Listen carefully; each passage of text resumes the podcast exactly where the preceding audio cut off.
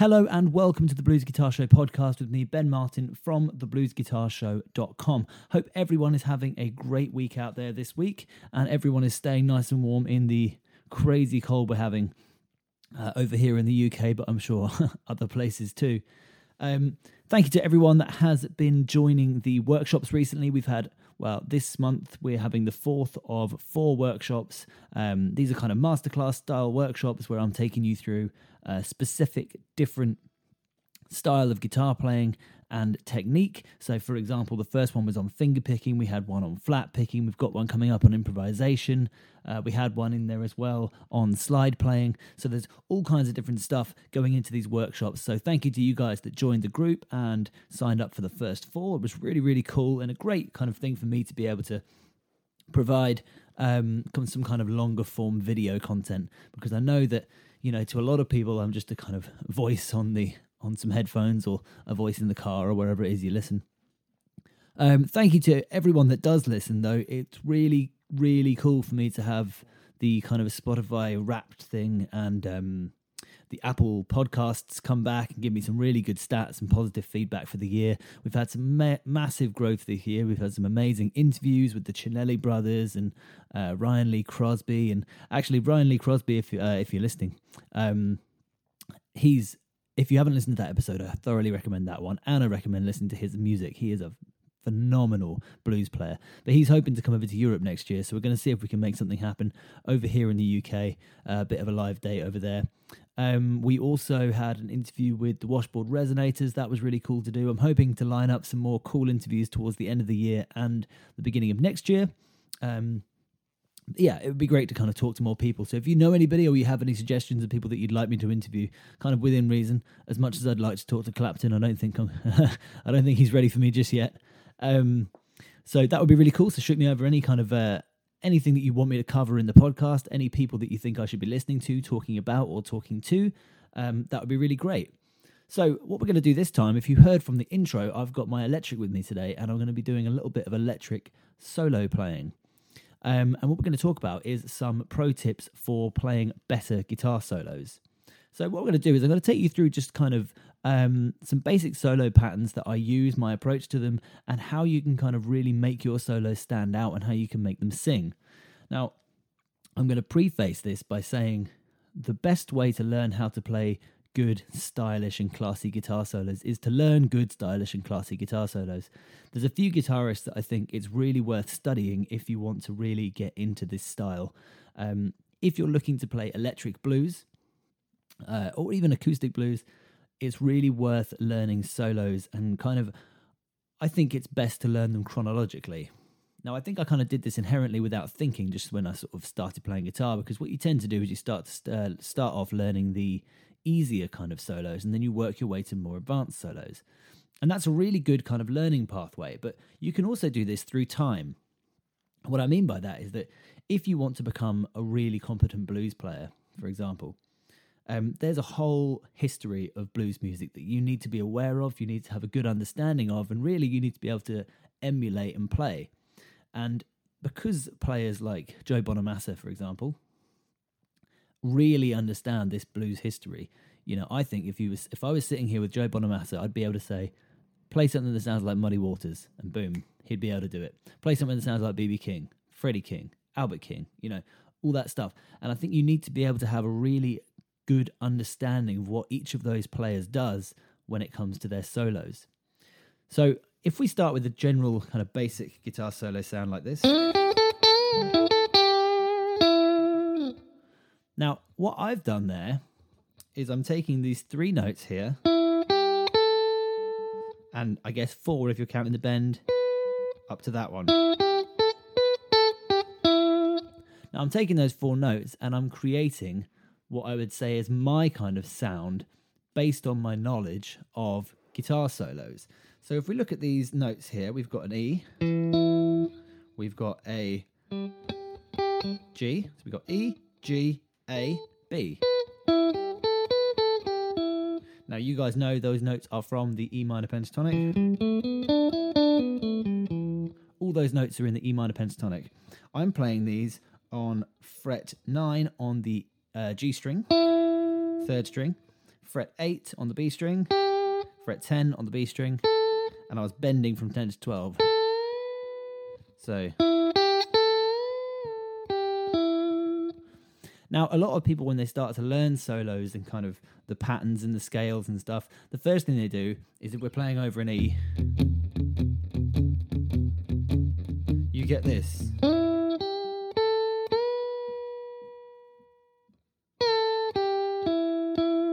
Which there's nothing wrong with, but in terms of rhythmically, it's very uncomplicated. Harmonically, it's just climbing up and down. Uh, melodically, sorry, it's just climbing up and down, and harmonically, we've got nothing going on there. So, how can you turn that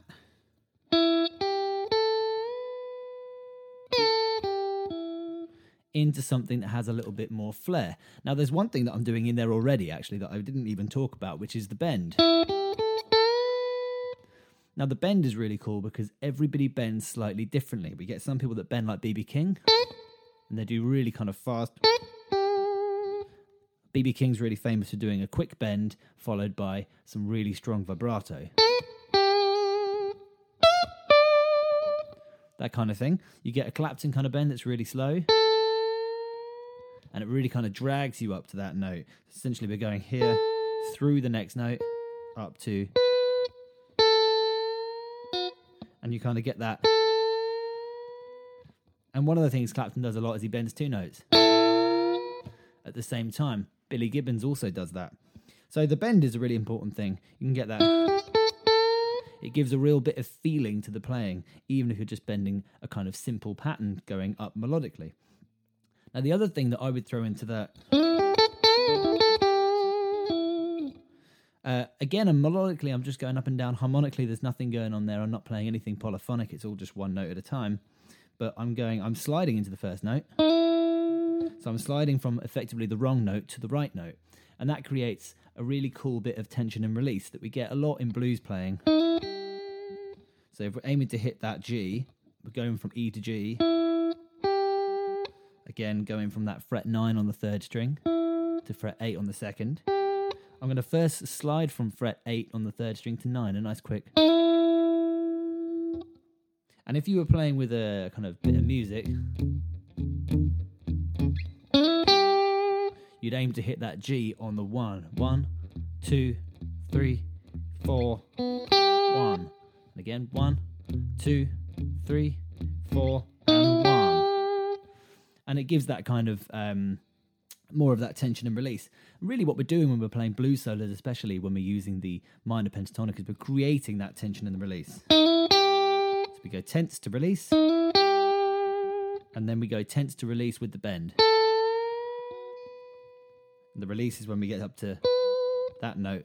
It's always a good idea to check your bends. So play the bend and then check that did I hit that pitch? Yes. Because what you find a lot of people do is overbend, which will give you a kind of a really out of tune sound because effectively you're hitting this note, which we don't want, or something in between. Uh, or you underbend, which would mean we're going instead of. So, first thing would be to add in the bend and that kind of um, little slide. The next one I was doing when I was getting to here was just a bit of that vibrato. Now, the vibrato is a really cool one. We talked about it a bit in the uh, workshop when I was looking at slide playing, because in slide playing, of course, vibrato, we just slide the slide backwards and forwards to get a bit of vibrato. But when we were playing vibrato on the string, when I push down, and you can go for something really subtle like this, or something really obvious.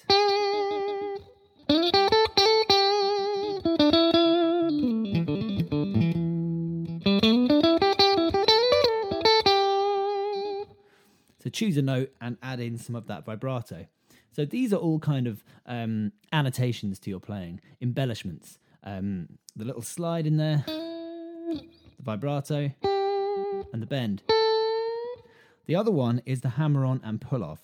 So again, if we're going to take these two notes, so that's 8 and 10 on the second string, G to A, we're going to go hammer on. So we're going to hit the uh, G, and then we're going to hit our third finger nice and hard onto the fretboard.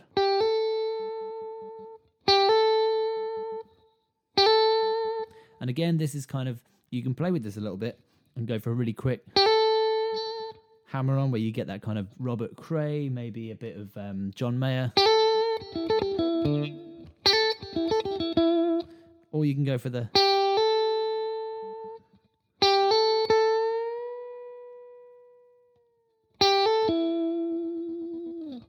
Something a little bit more kind of slower blues.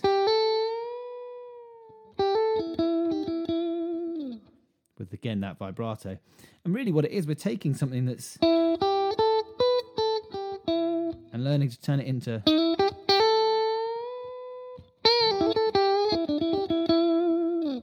something a little bit tastier and a little bit more interesting. The last thing I did there was a pull off, which is the opposite of a hammer on. So once you've hammered on, this time it's the same, but I'm going to play fret 10 and then pull it off. So without picking again, I'm going to play fret 10 and then pull it off to 8.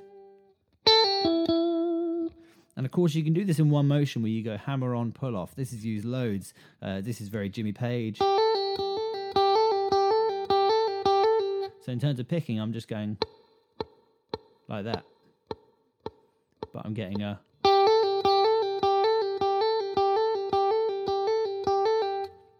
that kind of thing. Or uh, the other Jimmy Page lick that's um, that one is a uh, pull off from eight to ten, uh, from ten to eight, sorry, and then I'm hitting the E on the string above.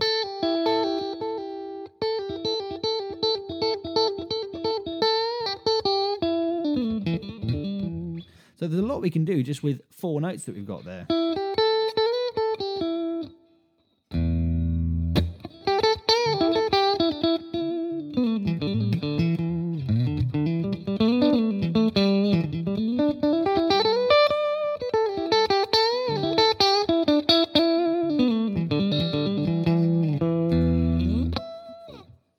Can kind of move all around the fretboard just playing those four tones, just playing E, G, A, and B. And again, knowing that they all come from that.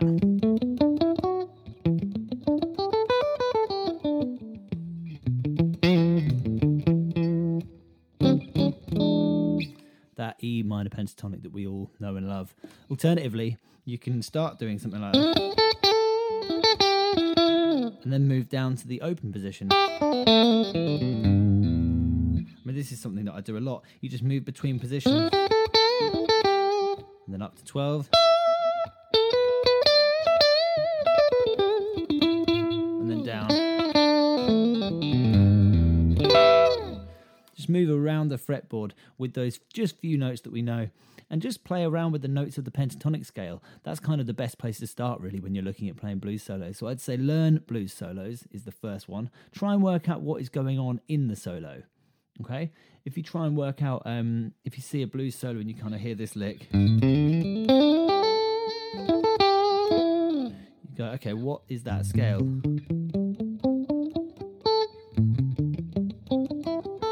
You know, okay, that's the the A minor pentatonic. Um, so you kind of work out what's going on in that solo, work out what they're using. Um, I would also say a good tip is when you're learning a solo, learn the chords that go behind the solo as well, because that will help you relate these scales together. It's very difficult to just he- hear a lick like you go, okay, that could be the A minor pentatonic, could be the A minor blues, it could be the C major pentatonic just depends entirely on the chord that's behind it. So it's really worth learning the chord that's behind it as well as learning the solo. So the main thing I want you to take away from this is learn some blues solos from players that you like. Start off with some simpler solos where you kind of work chronologically through time. Start with the early blues stuff. And I mean, when I say early blues, I don't mean necessarily Delta blues, but I would say start with uh, things like BB King uh, and then kind of move on through the kind of. Um, the later guys like maybe Albert King, and then you'd be looking later to artists like Clapton, and then kind of you'll you'll find that there's a way that it kind of progressively gets more complex and more involved. And of course, to play a BB King song perfectly and really well is still very very tough. It's not easy by any stretch of the imagination to play it well, but it is harmonically simpler than learning something like a um, a Walter Trout solo or a uh, Kingfish Ingram uh, solo. So I would say start there, try and work it out, and then add those annotations. So you're looking for the slides, the bends, the hammer ons, the pull offs, because that's where your kind of voice comes into it. And that's where, once you've learned a lot of these solos, you can take the pieces you like. For example, I hear it in my playing a lot, uh, Robert Cray. And it's because I love Robert Cray's playing. He's one of my favorite guitarists. I listen to it a lot. But I also hear a little bit of uh, John Frusciante because I've always been a really big Chili Peppers fan. So I hear that in my soloing as well. You know, that kind of. Um,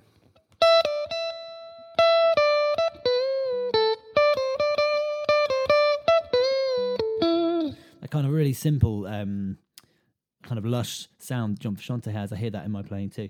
So you want to kind of build up your own kind of library. It's a little bit like building up a library of records. You know, that library of records becomes you, it becomes your music. It's the same thing. If you build up a library of guitar solos and music that you can play, then the music that you play or write yourself becomes yours. It's it's an amalgamation of all the things that you listen to and you enjoy. So, I hope you all have a good time playing with these guitar solos. I'm going to leave you with uh, a little bit of Hendrix.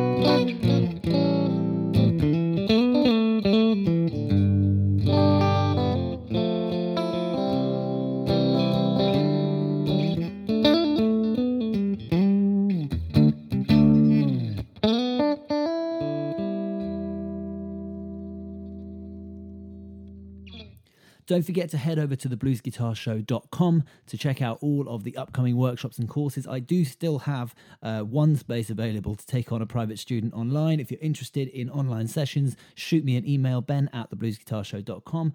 Uh, I'm going to try and get another one of these out before Christmas, so I won't say Merry Christmas just yet. Have a great week, everybody, and I'll catch you next week.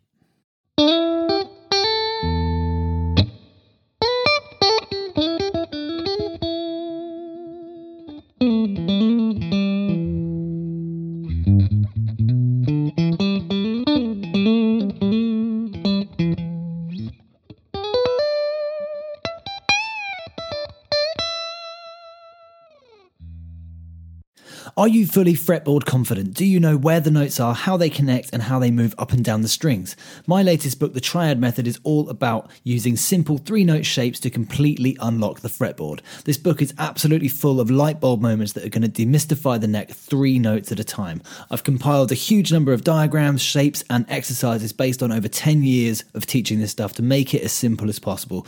Download the Triad Method and see for yourself today. Link is in the description below.